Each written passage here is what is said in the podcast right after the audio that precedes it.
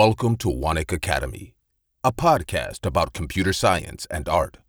Now, here's your host, Waraset Suwanik. สวัสดีครับ พอดแคสต์ EP นี้ผมจะพูดถึงวิชาฐานข้อมูล แล้วก็วิธีการเรียนวิชาฐานข้อมูลนะครับ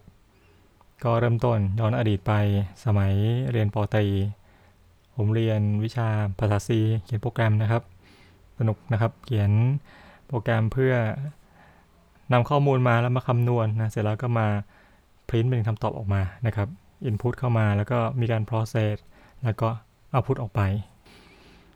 แล้วก็จะมีการตอนที่ยากก็มีเรื่องของ pointer ในภาษา C แล้วช่วงท้ายๆเนี่ย ก็คือว่าเขียนโปรแกรมธรรมดาเนี่ยที่มี input process output นะครับ ปัญหาคือว่าข้อมูลที่เราคำนวณไว้นี่นะครับ มันหายไปตอนที่เราปิดโปรแกรม ซึ่งปัญหาตรงนี้ก็แก้ได้โดยการที่เรา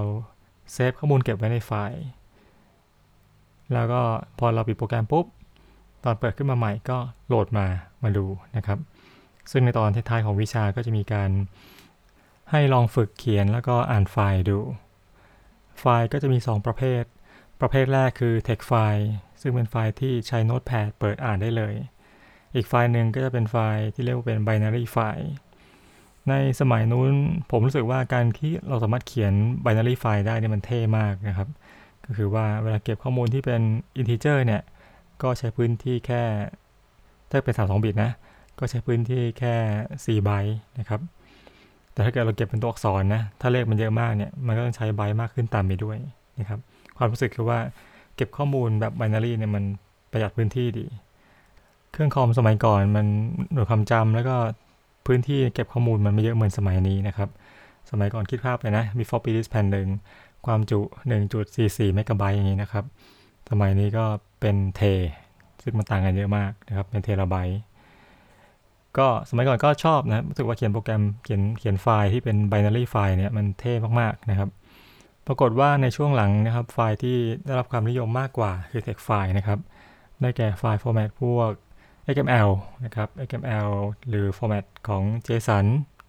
อันนี้จะนิยมมากกว่าในการเก็บข้อมูล เพราะว่า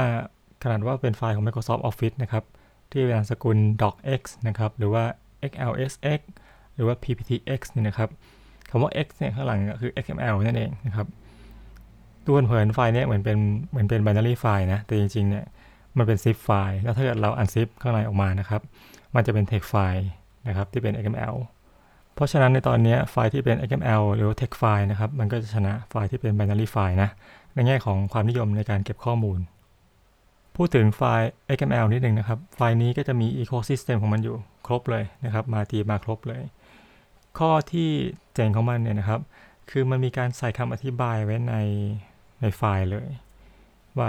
ข้อมูลอันนี้นะครับ คือข้อมูลอะไรนะครับคำว่าสมชายคือเป็นชื่อคนนะครับ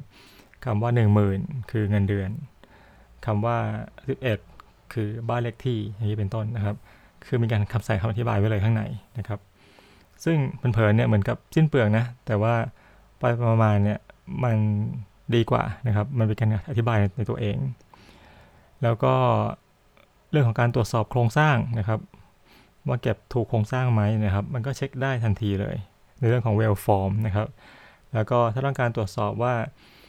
ลักษณะการเก็บเนี่ยถูกต้องตามแบบที่ต้องควรจะเป็นไหมก็ทำได้นะครับใช้เรื่องของสกีมาเข้ามาตรวจสอบได้นะครับว่าข้อมูลเกี่ยวกับบุคคลเนี่ยนะครับ ต้องมีชื่อ ต้องมีนามสกุลนะครับ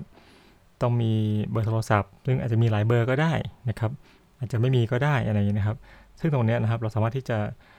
กำหนดไว้ในตัวสกีมานะครับเรียกว่า XML schema เนี่ยว่าข้อมูลบุคคลตรงนี้นะครับ ต้องเก็บอะไรไว้บ้างนะครับ แล้วก็สามารถตรวจสอบว่า ไฟล์ไฟล์เนี่ยนะครับเป็นไปตามสกีมาที่กำหนดไว้หรือเปล่า แล้วก็นอกจากเรื่องของการตรวจสอบความถูกต้องแล้วนะครับ ก็จะมีการค้นหาข้อมูลก็ได้ด้วย xpath xquery นะครับ แล้วก็จะมีการแปลงข้อมูล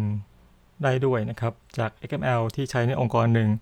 มาเก็บไปที่องค์กรหนึ่งนะครับ ก็อาจจะมีการเปลี่ยนแปลงเรื่องของอชื่อแท็กต่างๆนะครับ ของเดิมอาจจะใช้ชื่อว่า name ของใหม่อาจจะเป็น full name อะไรอย่างนี้เป็นต้นหรือว่า first name อย่างนี้เป็นต้นนะครับ ก็จะมีเครื่องมือนะครับช่วยในการ transform เรียกว่า XSLT นะครับสามารถที่จะ transform ข้อมูล XML เนี่ยจาก XML ตัวหนึ่งไปอีกอีกตัวหนึ่งได้นะครับ คือมาเข้ามาเป็นชุดเลยมาเป็นอีโคซิสเต็มเลย พูดถึงการเก็บข้อมูลที่เป็น XML นะครับ ก็จะชนะการเก็บข้อมูลที่เป็น text file แบบ binary ในแง่ของความนิยมในการเก็บข้อมูลอะคราวนี้ก็กลับมาเข้าสู่เรื่องของ database นะครับ database เนี่ยก็มีข้อดีคล้ายๆกับ XML schema เหมือนกัน ก็คือว่าความถูกต้องของข้อมูลเนี่ยก็จะมีมากนะครับ มีตัวเช็คให้ อย่างถ้าเกิดเป็นภาษา C ย้อนกลับไปนะครับ เขียนข้อมูลลงไปก็ได้ในไฟล์ ไม่มีการเช็คนะครับ เราจะเริ่มต้นจากเงินเดือนนะครับ เงินเดือนเป็นตัวเลข แต่ว่าใส่จริงกับใส่ตัวอักษรเข้าไปก็ได้นะครับ เพราะว่าไม่มีอะไรเช็คได้ในตรงนั้นนะครับ แต่ถ้าเกิดเป็น database เนี่ยเช็คได้เลยว่าฟิลนี้ชื่อว่าเงินเดือนเนี่ยนะครับ ต้องใส่เฉพาะตัวเลขเท่านั้นอย่างเงี้ยก็บังคับได้ ถ้าใส่ข้อมูลที่เป็นตัวอักษรเข้าไปเขาก็จะไม่รับ insert เข้าไปในระบบฐานข้อมูลนะครับ เพราะฉะนั้นเนี่ยการใช้ข้อมูลที่เป็น database เนี่ยนะครับ มันก็จะมีข้อดีคือข้อมูลเนี่ยก็จะมีความถูกต้องมากกว่าเรื่องของการเขียนไฟล์ ซึ่งตอนที่ผมเรียนปอตรีเนี่ยผมรู้สึกว่าเรื่องนี้มันว้าวมากเลยนะครับ มันไม่ต้องมาเขียนโปรแกรมคอยเช็คเรื่องเหล่านี้เอง แล้วก็มีระบบที่คอยตรวจสอบให้โดยอัตโนมัตินะครับ database เนี่ยนะครับคร่าวๆนะจากพื้นฐานเลยนะครับ ก็คือเรื่องของตัว field เก็บข้อมูลนะครับเช่น field ที่เป็นเงินเดือนก็เก็บเงินเดือน field ที่เป็นเป็นตัวเลขนะครับ ถ้า field ที่เป็นชื่อก็อาจจะเก็บเป็นตัวอักษรนะครับ ความยาวกี่ตัวก็ว่าไปนะครับ หรือ field ที่เป็น ID ก็เก็บเป็นตัวเลขอย่างนี้เป็นต้นนะครับ นอกจากเรื่องของ field แล้วเนี่ยครับพอเรานำข้อมูลหลาย field มารวมกัน อันนี้ก็เรียกว่าเป็น record นะครับ record หนึ่ง record เนี่ยก็แสดงถึงข้อมูลหนึ่งอย่าง เช่น record ของบุคคลหนึ่งคนนะครับ ก็จะมี ID เป็นรหัสของเขาใช่ไหมครับ มีชื่อ มีนามสกุล มีเงินเดือน มีบ้านเลขที่ มีเบอร์โทรศัพท์อย่างนี้นะครับ ก็ถือว่าเป็น1 Record นะครับ Record หลายๆ Record ก็ประกอบกันเป็น Table นะครับ แล้วก็ถ้าเช่นบอกว่า Table ของนักเรียน เก็บข้อมูลนักเรียนไว้นะครับ Table ของครูเก็บข้อมูลครูไว้นะครับ Table ของวิชาก็เก็บข้อมูลวิชาไว้ เช่นวิชานี้มี ID อะไร ชื่อวิชาอะไร มีกี่หน่วยกิจอะไรอย่างนี้เป็นต้นนะครับ ก็เก็บเป็น table table เสร็จแล้วเนี่ยหลายๆ table เข้ามารวมกันนะครับ ก็เรียกว่าเป็น database นะครับ อันนี้เป็นเรื่องของ relational database นะนะครับ เป็นฐานข้อมูลเชิงสัมพันธ์นะครับ ฐานข้อมูลมีหลายแบบนะครับ แต่ว่าในคลิปนี้ลืมบอกไปว่าจะพูดถึงเรื่องของ relational database นะ หรือว่าฐานข้อมูลเชิงสัมพันธ์ เมื่อกี้เราพูดถึงฟิลหนึ่งที่มีชื่อว่า ID ID ของแต่ละแถวจะไม่ซ้ำกันนะครับ เหมือนกับว่าเป็นหมายเลขประจำตัวประชาชนนะครับของแต่ละคนเนี่ยก็จะไม่ซ้ำกันนะครับอัน ID ของแต่ละแถวก็ไม่ซ้ำกัน ซึ่งมันก็จะมีตัวเช็คเหมือนกันนะครับว่าห้ามซ้ำเรียกว่าเป็น primary key หรือ PK นะครับ คือในแต่ละ table เนี่ย ถ้าเราบอกว่า field นี้เป็น PK แล้วนะครับ เป็น primary key แล้วเนี่ยนะครับ ระบบฐานข้อมูลก็เช็คให้เราทันทีเลยว่า เขาจะไม่ยอมให้ค่าใน field เนี้ยใน table เดียวกันนะครับ มีการซ้ำกันเด็ดขาดนะครับ ถ้าเกิดเราจะไปแก้ไขมันซ้ำกันนะครับ เขาก็จะไม่ยอมให้แก้นะครับ ซึ่งก็เป็นข้อดีของระบบ Database นะครับ ที่มีการเช็คให้เราหลายๆอย่าง ต่อจากเรื่องของ primary key นะครับ ถ้าเรามีการอ้างถึง primary key ที่อยู่ที่ table อื่นนะเช่นบอกว่าใน table ที่เป็น table ของนักเรียนนะครับ ก็พูดถึงแต่ละแถวก็เป็นเรื่องของข้อมูลนักเรียนแต่ละคนใช่ไหมครับ ซึ่งเราอาจจะมีการใส่คอลัมน์หนึ่งเข้าไปนะครับบอกว่าคนนี้ใครเป็นที่ปรึกษานะครับ เราก็จะใส่เป็น ID ของอาจารย์ที่อยู่อีกเทเบิลหนึ่งได้ว่านักเรียนคนนี้นะครับ มีอาจารย์ ID นี้ เป็นที่ปรึกษาอย่างนี้เป็นต้น ซึ่งคอลัมน์นั้นนะครับที่เป็น ID ของอาจารย์เนี่ยจะเรียกว่า foreign key foreign key ก็คือ primary key ที่อยู่ในเทเบิลอื่นนะครับ ซึ่งตรงนี้ database ก็เช็คให้เราได้อีกนะครับว่าเรามั่วไหมนะครับ เช่นเราบอกว่านักเรียนคนนี้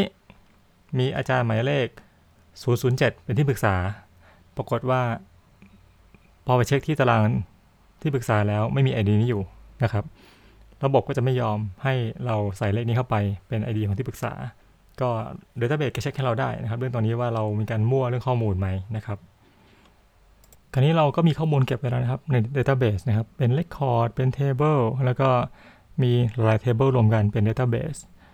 เราก็สามารถที่จะเขียนคำสั่งนะครับเพื่อที่จะดึงข้อมูลออกมาได้นะครับ อ่านข้อมูลมาดูได้ เรียกว่าเป็นการ query ข้อมูลนะครับ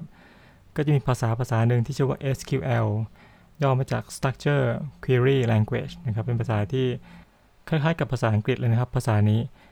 เช่นเราเขียนว่า select name comma surname from student ผลที่ออกมาก็คือเราจะได้ชื่อกับนามสกุลของนักเรียนที่อยู่ในเทเบิลนั้นทั้งหมดออกมานะครับ ถ้าต้องการใส่เงื่อนไขก็เป็น select name แล้วก็ comma surname from student แล้วก็มีเงื่อนไขคือ where นะครับ อาจจะระบุ where ว่าเนี่ย id เท่ากับ 100 นะครับ ก็คือว่าอยากจะค้นหาว่านักเรียนที่มี id เป็น 100 เนี่ย มีชื่อกับนามสกุลคืออะไรนะครับ ก็ใส่คำว่า where เข้าไปได้ ลักษณะของ SQL ก็คล้ายกับภาษาอังกฤษนะครับ ก็คือเขียนง่ายนะครับ เขียนแล้วก็ดึงข้อมูลออกมาดูได้ ก็ทั้งง่ายเลยนะครับ ก็เป็นภาษาที่เรียนละคุ้มมาก เพราะว่าเรียนตั้งแต่ตอนปตรีนะครับ ตอนนี้ก็ยังใช้อยู่เลยนะครับ การเขียนโปรแกรมที่มีการเชื่อมต่อกับฐานข้อมูล ก็ต้องใช้ SQL หรือว่าในเรื่องของ Big Data ก็จะมี Hive ซึ่งใช้ภาษาที่คล้ายๆกับ SQL เนี่ยนะครับในการ query ข้อมูลจาก Big Data ออกมาดูได้ อีกหัวข้อหนึ่งที่เกี่ยวข้องกับ Database คือการ normalize นะครับ ก็เป็นการลดเรื่องของความซ้ำซ้อนของข้อมูล แต่ก็มีข้อเสียคือการ query ก็จะใช้เวลานานขึ้น ซึ่งอันนี้ก็จะเป็นธีมอันหนึ่งของ computer science นะครับ ก็คือว่าเรื่องของ trade off นะครับ การได้อย่างเสียอย่างนะครับ การใช้ memory มากขึ้น เพื่อให้โปรแกรมทำงานได้เร็วขึ้น เรื่องของ time แล้วก็ space trade off หรือว่าการ normalize ก็ทำให้การอัปเดตกับ insert ทำได้เร็วขึ้น แต่ว่าก็ทำให้การ query เนี่ยทำได้ช้าลง ต่อไปผมก็จะแนะนำถึงวิธีการเรียนวิชา database ข้อแรกนะครับก็คือว่าให้ลองออกแบบฐานข้อมูลดู ก็ไปหาโจทย์มานะครับ เช่นฐานข้อมูลของมหาวิทยาลัยนะครับ ฐานข้อมูลของอร้านค้าอีคอมเมิร์ซฐานข้อมูล social network นะครับคิดภาพว่าถ้าการจะดีไซน์ Database เหล่านี้ซึ่งอาจจะเป็นเรื่องของที่มันง่ายลงนะ ไม่ใช่ตัวเต็มๆนะครับ ให้ simplify ลงไปนะครับ เรามาดีไซน์ดูที่ว่าเนี่ยเอาเฉพาะแกนหลักๆของข้อมูลที่ต้องใช้มีอะไรบ้างนะครับ ในเรื่องเหล่านี้ แล้วก็มาลองดีไซน์ดูนะครับ คิดถึงว่าต้องมี table อะไรบ้าง ต้องมีการเชื่อมโยงแต่ละ table ยังไง เพราะว่าอันนี้พูดถึงเป็น relational database นะครับ เป็นการฐานข้อมูลเชิงสัมพันธ์นะครับ ในแต่ละ table ต้องมี field อะไรบ้าง ในแต่ละ fieldมีชนิดข้อมูลประเภทไหน เช่น ตัวเลข ตัวอักษร วันที่ เวลา แล้วว่าแต่ละฟิลนะครับ มี constraint ไหมในการเก็บ เช่น เป็น primary key หรือว่าเก็บข้อมูลได้แค่ 2 ตัวอักษร เช่นไม่เป็น M ก็เป็น F นะครับเก็บข้อมูลเรื่องเพศนะครับ หรือว่าเป็นตัวเลขที่ต้องมีค่าไม่เกินนี้อยู่ในช่วงนี้นะครับ ก็คิดมานะครับก็ดีไซน์มา อันนี้ข้อแรกนะ ให้ดีลองดีไซน์ฐานข้อมูลดู ข้อ 2 คือให้ลองลงโปรแกรมแล้วก็ลองใช้งานดูนะครับตอนผมเรียนหนังสือเนี่ยยังไม่มีซอฟต์แวร์ให้ใช้ได้เป็น Open Source ได้ฟรีนะครับ ก็อ่านหนังสือเอานะครับ อ่าน textbook ของ CJ Date แล้วก็ไฮไลท์เยอะมากนะครับ ไฮไลท์เยอะมาก อ่านแบบตั้งแต่ต้นจนจบเลย ซึ่งวิธีนี้ก็ไม่ใช่วิธีที่ดีในการอ่านหนังสือนะครับ แต่ว่าในตอนนั้นความรู้สึกที่อ่าน textbook ของ CJ Date ก็คือว่ามันคุ้มมากเลยนะครับ กว่าเขาจะเขียนมาเป็นหนังสือเล่มนี้ได้เนี่ยต้องผ่านการค้นคว้ามาเยอะมากดูจาก reference นะครับ อ่าน paper อ่านหนังสือมาไม่รู้กี่เล่ม แล้วก็มา สรุปเป็นหนังสือหนึ่งเล่มให้เราอ่าน แล้วเราก็อ่านแบบเร็วมากเลยก็คือเทอมเดียวก็จบนะครับ เรื่องของความคุ้มค่าคือเรากำไรเห็นๆนะครับ เรากำไรคนเขียนหนังสือเห็นๆเลยว่าเนี่ยคนเขียนใช้เวลานานมากนะครับกว่าจะเขียนมาได้หนึ่งเล่ม แต่เรากลับใช้เวลาแค่หนึ่งเทอมในการอ่านเล่มนั้นหากจะอ่านหนังสือนะครับ ผมแนะนำให้ไปดูเรื่องการดีไซน์นะครับ ว่าโจทย์ต่างๆนี้นะครับ อาจารย์เขาดีไซน์เดต้าเบสไว้อย่างไรนะครับ ก็ให้ไปดูเป็น พื้นฐานเบื้องต้นก่อน เวลาที่เราดีไซน์ฐานข้อมูลของเราเองเนี่ยเราก็อาจจะนำความรู้ตรงนี้เข้าไปใช้งานได้นะครับ ครับก็ออกนอกเรื่องไปไกลนะครับ จริงๆแล้วในข้อนี้ต้องการจะพูดถึงประเด็นที่ว่าในปัจจุบันนี้มันมีเครื่องมือที่ดีแล้วก็ฟรีให้ลองใช้จำนวนมากเลยนะครับ เพราะฉะนั้นเนี่ยก็ให้ใช้ข้อได้เปรียบตรงนี้นะครับ เข้ามาช่วยในการเรียนวิชานี้ ครับก็ติดตั้งโปรแกรม แล้วก็นำ Database ที่เราได้ดีไซน์ไว้มาสร้างลงในเครื่องของเรานะครับ ข้อ 3 ให้ลองใช้ฟีเจอร์ต่างๆของ Database เช่นเรื่องของการสร้างวิวการสร้าง trigger นะครับ การใช้ store procedure แล้วก็ลอง backup ข้อมูลดูนะครับ ข้อ 4 ให้ลองเขียนโปรแกรม เช่นภาษา Java นะครับ มาลอง connect กับ database ดูนะครับ เขียนโปรแกรม Java เขียนโปรแกรม PHP ซึ่งจริงๆเราเขียน PHP ก็สะดวกนะครับ เพราะว่าถ้าเราลง SAM นะครับ XAMPP เนี่ยนะครับ พอลง SAM แล้วเนี่ย ก็จะสะดวกเลยก็คือว่าได้ทั้ง Database ด้วยนะครับ ได้ MySQL ที่เป็น Database แล้วก็ได้ภาษา PHP แล้วก็สามารถที่จะทดลองนะครับมา Connect ดูได้นะครับ เขียนโปรแกรม PHP เนี่ยเพื่อ Connect กับฐานข้อมูล MySQL ได้นะครับ หรือว่าลองใช้ภาษาอื่นก็ได้นะที่เราถนัดนะครับ ภาษา Python ภาษา Java นะครับ ลองเชื่อมต่อไปที่ฐานข้อมูลที่เราได้สร้างขึ้นนะครับ ครับก็สรุป 5 วิธีนะครับแบบแรกก็คือให้ทดลองออกแบบ Database ดู อันที่ 2 ก็ให้ลงโปรแกรม Database แล้วก็ลองสร้าง Database ในเครื่องของเรา เสร็จแล้วก็ขั้นที่ 3 ก็คือให้ใส่ข้อมูลเข้าไปใน Database แล้วก็ลอง Backup ข้อมูลดูนะครับ ข้อ 4 ก็คือให้ใช้ View ให้ใช้ Trigger นะครับ หรือว่าฟีเจอร์อื่นๆในของ Database เนี่ยครับที่น่าลองเล่นดูนะครับ ข้อที่ 5 ก็คือให้เขียนโปรแกรมมา Connect กับ Database ของเราสำหรับ EP นี้ก็ขอจบเพียงแค่นี้ครับ สวัสดีครับ